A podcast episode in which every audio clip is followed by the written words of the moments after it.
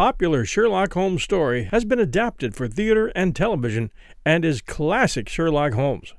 As with many of Arthur Conan Doyle's stories involving Holmes, the narrator, Holmes's good friend Watson, brings us into the story. And now, The Adventure of the Devil's Foot, Part 1. In recording from time to time some of the curious experiences and interesting recollections which I associate with my long and intimate friendship with Mr. Sherlock Holmes, I have continually been faced by difficulties caused by his own aversion to publicity. To his somber and cynical spirit, all popular applause was always abhorrent, and nothing amused him more at the end of a successful case than to hand over the actual exposure to some orthodox official, and to listen with a mocking smile to the general chorus of misplaced congratulation. It was indeed this attitude upon the part of my friend, and certainly not any lack of interesting material, which has caused me, of late years, to lay very few of my records before the public. My participation in some of his adventures was always a privilege which entailed discretion and reticence upon me. It was, then, with considerable surprise that I received a telegram from Holmes last Tuesday. He has never been known to write where a telegram would serve. In the following terms Why not tell them of the Cornish horror? Strangest case I have handled. I have no idea what backward sweep of memory had brought the matter fresh to his mind, or what freak had caused him to desire that I should recount it. But I hasten, before another canceling telegram may arrive, to hunt out the notes which give me the exact details of the case, and to lay the narrative before my readers. It was then in the spring of the year 1897 that Holmes's iron constitution showed some symptoms of giving way in the face of constant hard work of a most exacting kind, aggravated perhaps by occasional indiscretions of his own. In March of that year, Dr. Moore Agar of Harley Street, whose dramatic introduction to Holmes I may some day recount, gave positive injunctions that the famous private agent lay aside all his cases and surrender himself to complete rest if he wished to avert an absolute breakdown. The state of his health was not a matter in which he himself took the faintest interest, for his mental detachment was absolute, but he was induced at last, on the threat of being permanently disqualified from work, to give himself a complete change of scene and air. And thus it was, in the early spring of that year, we found ourselves together in a small cottage near Poldhu Bay, at the further extremity of the Cornish peninsula. It was a singular spot, and one particularly suited to the grim humor of my friend Holmes. From the windows of our little whitewashed house, which stood high upon a grassy headland, we looked down upon the whole sinister semicircle of Mount's Bay, that old death trap of sailing vessels with its fringe of black cliffs and surge swept reefs on which innumerable seamen have met their end. With a northerly breeze, it lies placid and sheltered, inviting the storm tossed craft to tack into it for rest and protection. Then come the sudden swirl round of the wind, the blistering gale from the southwest, the dragging anchor, the lee shore, and the last battle in the creaming breakers. The wise mariner stands far out from that evil place. On the land side, our surroundings were as somber as on the sea. It was a country of rolling moors, lonely and dun colored, with an occasional church tower to mark the site of some old world village. In every direction upon these moors there were traces of some vanished race which had passed utterly away, and left as its sole record strange monuments of stone, irregular mounds which contained the burned ashes of the dead, and curious earthworks which hinted at prehistoric strife. The glamour and mystery of the place, with its sinister atmosphere of forgotten nations, appealed to the imagination of my friend, and he spent much of his time in long walks and solitary meditations upon the moor. The ancient Cornish language had also arrested his attention, and he had, I remember, conceived the idea that it was akin to the Chaldean, and had been largely derived from the Phoenician traders in tin. He had received a consignment of books upon philology, and was settling down to develop this thesis, when suddenly, to my sorrow and to his unfeigned delight, we found ourselves, even in that land of dreams, plunged into a problem at our very doors, which was more intense more engrossing, and infinitely more mysterious than any of those which had driven us from London. Our simple life and peaceful, healthy routine were violently interrupted, and we were precipitated into a midst of a series of events which caused the utmost excitement, not only in Cornwall, but throughout the whole west of England. Many of my readers may retain some collection of what was called at the time the Cornish horror, though a most imperfect account of the matter reached the London press. And now, after thirteen years, I will give the true details of this inconceivable affair to the public. I have said that scattered towers marked the villages which dotted this part of Cornwall. The nearest of these was the hamlet of Tredannick Wollas, where the cottages of a couple of hundred inhabitants clustered round an ancient moss grown church. The vicar of the parish, Mr. Roundhay, was something of an archaeologist, and as such Holmes had made his acquaintance. He was a middle aged man, portly and affable, with a considerable fund of local lore. At his invitation, we had taken tea at the vicarage and had come to know, also, Mr. Mortimer Tregennis, an independent gentleman who increased the clergyman's scanty resources by taking rooms in his large, straggling house. The vicar, being a bachelor, was glad to come to such an arrangement, though he had little in common with his lodger, who was a thin, dark, spectacled man, with a stoop which gave the impression of actual physical deformity. I remember that during our short visit we found the vicar garrulous, but his lodger strangely reticent, a sad faced, introspective man, sitting with averted eyes, brooding apparently upon his own affairs. These were the two men who entered abruptly into our little sitting room on Tuesday, March the 16th, shortly after our breakfast hour, as we were smoking together, preparatory to our daily excursion upon the moors. Mr. Holmes, said the vicar in an agitated voice, the most extraordinary and tragic affair has occurred during the night. It is the most unheard of business. We can only regard it as a special providence that you should chance to be here at the time, for in all of England you are the one man we need. I glared at the intrusive vicar with no friendly eyes, but Holmes took his pipe from his lips and sat up in his chair like an old hound who hears the view halloa. He waved his hand to the sofa, and our palpitating visitor, with his agitated companion, sat side by side upon it. Mr. Mortimer Tregennis was more self contained than the clergyman, but the twitching of his thin hands and the brightness of his dark eyes showed that they shared a common emotion. Shall I speak, or you? He asked the vicar. Well, as you seem to have made the discovery, whatever it may be, and the vicar to have had it second hand, perhaps you had better do the speaking, said Holmes. I glanced at the hastily clad clergyman, with the formally dressed lodger seating beside him, and was amused at the surprise which Holmes's simple deduction had brought to their faces. Perhaps I had best say a few words first, said the vicar, and then you can judge if you will listen to the details from Mr. Tregennis, or whether we should not hasten at once to the scene of this mysterious affair. I may explain, then, that our friend here spent last evening in the company of his two brothers, Owen and George, and of his sister Brenda, at their house at Tredannick Wartha which is near the old stone cross upon the moor. He left them shortly after ten o'clock, playing cards round the dining room table in excellent health and spirits. This morning, being an early riser, he walked in that direction before breakfast and was overtaken by the carriage of Dr. Richards, who explained that he had just been sent for on a most urgent call to Tredannick Wartha. Mr. Mortimer Tregennis naturally went with him. When he arrived at Tredannick Wartha, he found an extraordinary state of things. His two brothers and his sister were seated round the table exactly as he had left them, the cards still spread in front of them, and the candles burned down to their sockets. The sister lay back, stone dead in her chair, while the two brothers sat on each side of her, laughing, shouting, and singing, the senses stricken clean out of them. All three of them, the dead woman and the two demented men, retained upon their faces an expression of utmost horror, a convulsion of terror which was dreadful to look upon. There was no sight of the presence of anyone in the house, except Mrs. Porter, the old cook and housekeeper, who declared that she had slept deeply and heard no sound during the night.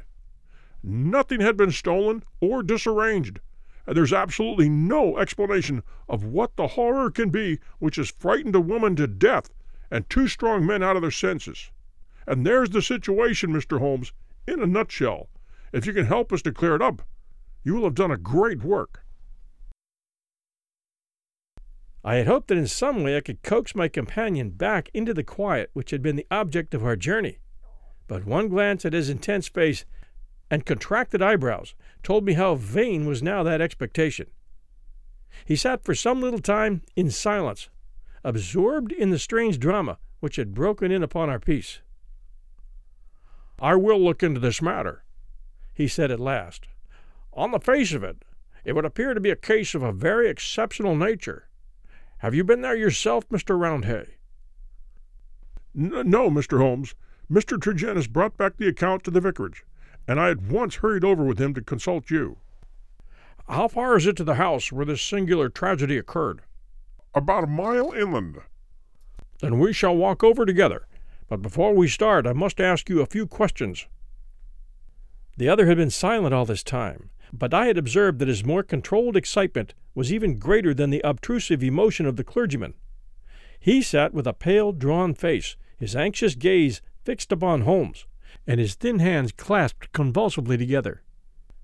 His pale lips quivered as he listened to the dreadful experience which had befallen his family, and his dark eyes seemed to reflect something of the horror of the scene. Ask what you like, Mr. Holmes, said he eagerly. It is a bad thing to speak of, but I will answer you the truth. Tell me about last night. Well, Mr. Holmes, I supped there, as the vicar has said, and my elder brother George proposed a game of whist afterwards. We sat down about nine o'clock. It was a quarter past ten when I moved to go. I left them all round the table, as merry as could be. And who let you out? Mrs. Porter had gone to bed, so I let myself out. I shut the hall door behind me. The window of the room in which they sat was closed, but the blind was not drawn down. There was no change in door or window this morning, or any reason to think that any stranger had been to the house. Yet there they sat, driven clean mad with terror, and Brenda lying dead of fright, with her head hanging over the arm of the chair. I'll never get the sight of that room out of my mind as long as I live. The facts as you state them are certainly most remarkable, said Holmes. I take it that you have no theory yourself which can in any way account for them. It's devilish, Mr. Holmes, devilish, cried Mortimer Tregennis. It's not of this world. Something has come into that room which has dashed the light of reason from their minds. What human contrivance could do that? I fear, said Holmes, that if the matter is beyond humanity, it is certainly beyond me.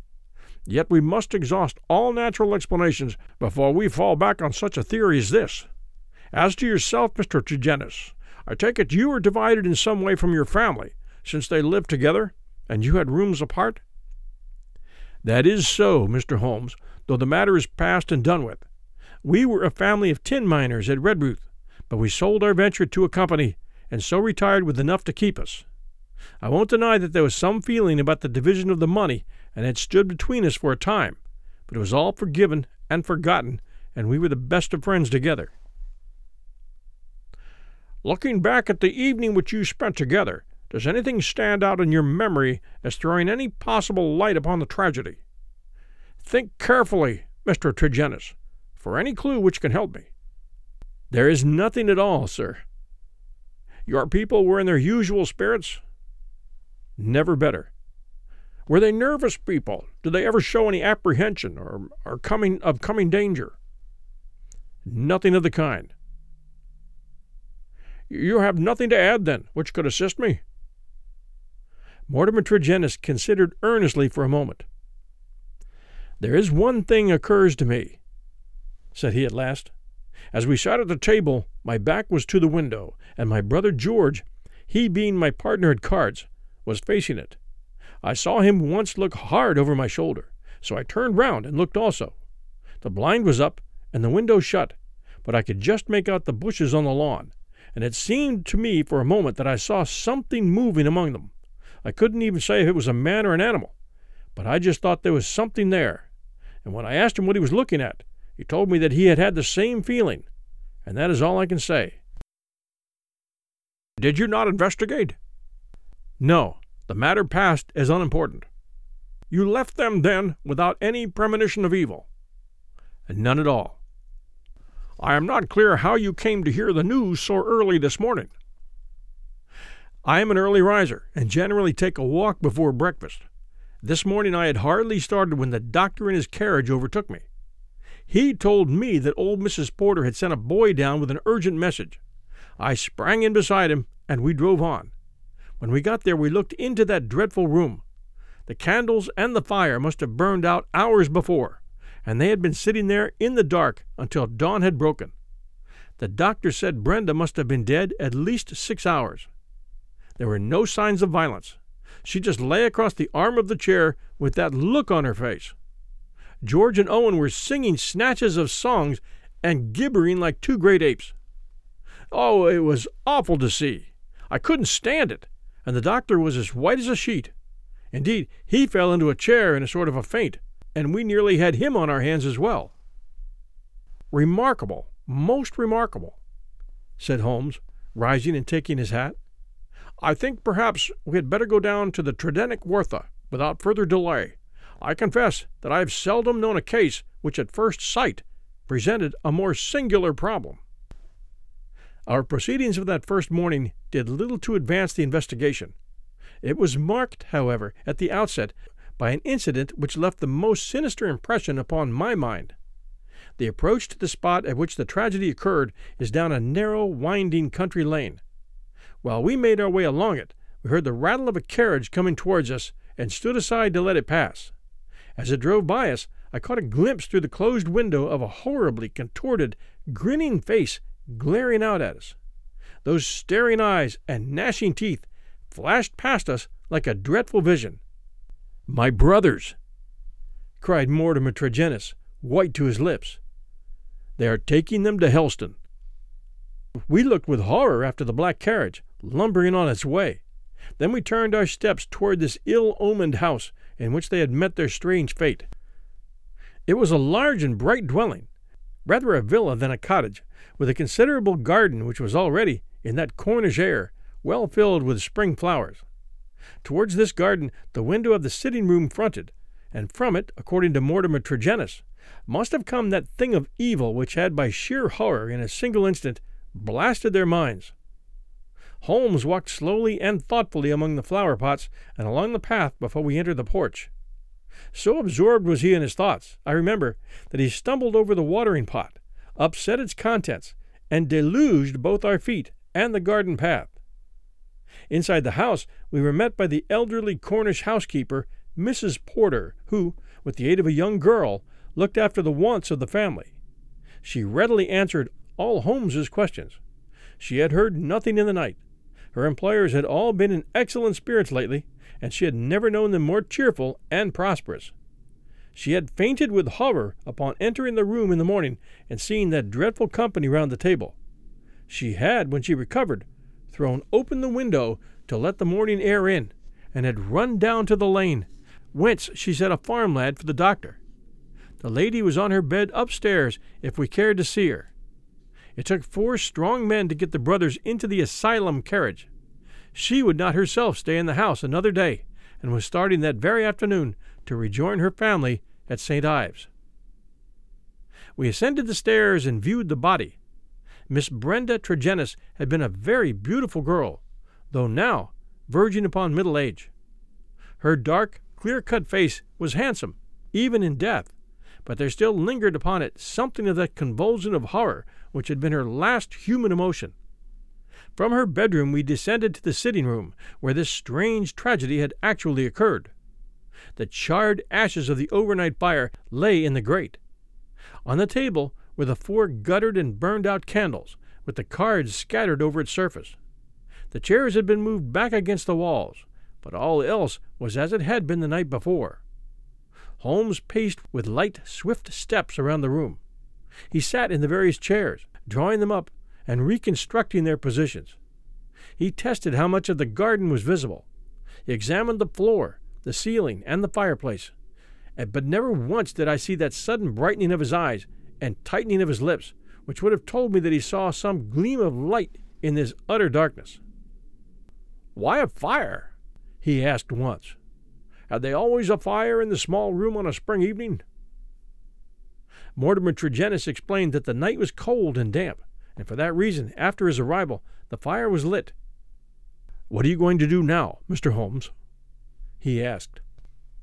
My friend smiled and laid his hand upon my arm. I think, Watson, that I shall resume that course of tobacco poisoning which you have so often and so justly condemned, said he. With your permission, gentlemen, we will now return to our cottage, for I'm not aware that any new factor is likely to come to our notice here. I will turn the facts over in my mind, Mr. Tregennis, and should anything occur to me, I will certainly communicate with you and the vicar. In the meantime, I wish you both good morning. It was not until long after we were back in Poldhu Cottage that Holmes broke his complete and absorbed silence. He sat coiled in his armchair, his haggard and ascetic face hardly visible amid the blue swirl of his tobacco smoke, his black brows drawn down, his forehead contracted, his eyes vacant and far away. Finally, he laid down his pipe and sprang to his feet. It won't do, Watson, said he with a laugh. Let us walk along the cliffs together and search for flint arrows. We're more likely to find them than clues to this problem. To let the brain work without sufficient material is like racing an engine. It racks itself to pieces. The sea air, sunshine, and patience, Watson. All else will come. Now let us calmly define our position, Watson, he continued as we skirted the cliffs together. Let us get a firm grip of the very little which we do know so that when fresh facts arise, we may be ready to fit them into their places. I take it, in the first place, that neither of us is prepared to admit diabolical intrusions into the affairs of men. Let us begin by ruling that entirely out of our minds. Very good. There remain three persons who have been grievously stricken by some conscious or unconscious human agency. That is firm ground. Now, when did this occur? Evidently, assuming his narrative to be true, it was immediately after Mr. Mortimer Tregennis had left the room. That is a very important point. The presumption is that it was within a few minutes afterwards. The cards still lay upon the table. It was already past their usual hour for bed, yet they had not changed their position or pushed back their chairs. I repeat, then, that the occurrence was immediately after his departure, and not later than 11 o'clock last night. Our next obvious step is to check, so far as we can, the movements of Mortimer Tregennis after he left the room. In this there is no difficulty, and they seem to be above suspicion. Knowing my methods as you do, you were, of course, conscious of the somewhat clumsy water pot expedient by which I obtained a clearer impress of his foot than might otherwise have been possible. The wet, sandy path took it admirably. Last night was also wet, you will remember, and it was not difficult, having obtained a sample print, to pick out his track among others, and to follow his movements. He appears to have walked away swiftly in the direction of the vicarage. If, then, Mortimer Tregennis disappeared from the scene, and yet some outside person affected the card players, how can we reconstruct that person and how was such an impression of horror conveyed? Mrs. Porter may be eliminated. She is evidently harmless. Is there any evidence that someone crept up to the garden window and in some manner produced so terrific an effect that he drove those who saw it out of their minds? The only suggestion in this direction comes from Mortimer Tregennis himself, who says that his brother spoke about some movement in the garden. That is certainly remarkable, as the night was rainy, cloudy, and dark. Anyone who had the design to alarm these people would be compelled to place his very face against the glass before he could be seen. There is a three foot flower border outside this window, but no indication of a footmark. It is difficult to imagine, then, how an outsider could have made so terrible an impression upon the company nor have we found any possible motive for so strange and elaborate an attempt. You perceive our difficulties now, Watson? They are only too clear, I answered with conviction. And yet, with a little more material, we may prove that they are not insurmountable, said Holmes. I fancy that among your extensive archives, Watson, you may find some which were nearly as obscure. Meanwhile, we shall put the case aside until more accurate data are available and devote the rest of our morning to the pursuit of Neolithic man.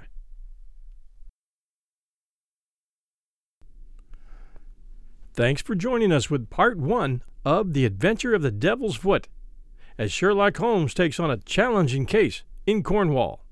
We're extending a special invitation to all our listeners to please check out our new and first book at Amazon. Amazon Kindle, to be specific. It's called 1001 Classic Short Stories Fireside Collection, Volume 1, and it contains 10 of our most listened to classic short stories that fall within the themes of love, marriage, relationships, and humor. And yes, I was thinking of Mother's Day with this one, but the stories are great reads for us guys as well. The book is brand new, it's an ebook, and we need reviews to get it going. I left a link in the show notes for you. Stay tuned for part two next week. Thanks for joining us. Back soon.